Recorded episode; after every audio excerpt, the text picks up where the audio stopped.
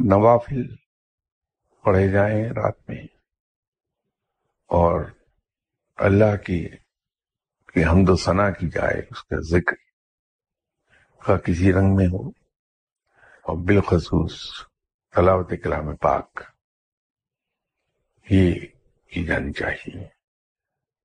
یہ جو ہم وظائف کے قصے میں تسبیحات کے چکر میں رہتے ہیں کہ شاید وہ رب تک پہنچنے کا زینہ ہے۔ اس کی نسبت یہ کہیں آسان راستہ ہے۔ قرآن پاک کی تلاوت کی۔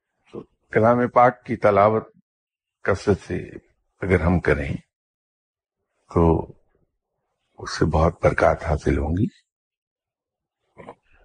میں پورے یقین سے کہتا ہوں کہ کلام پاک کی تلاوت اگر ترتیب سے کی جائے تو اس سے ملنے والے انعامات تسبیحات و وظائف سے کہیں زیادہ ہوں گے۔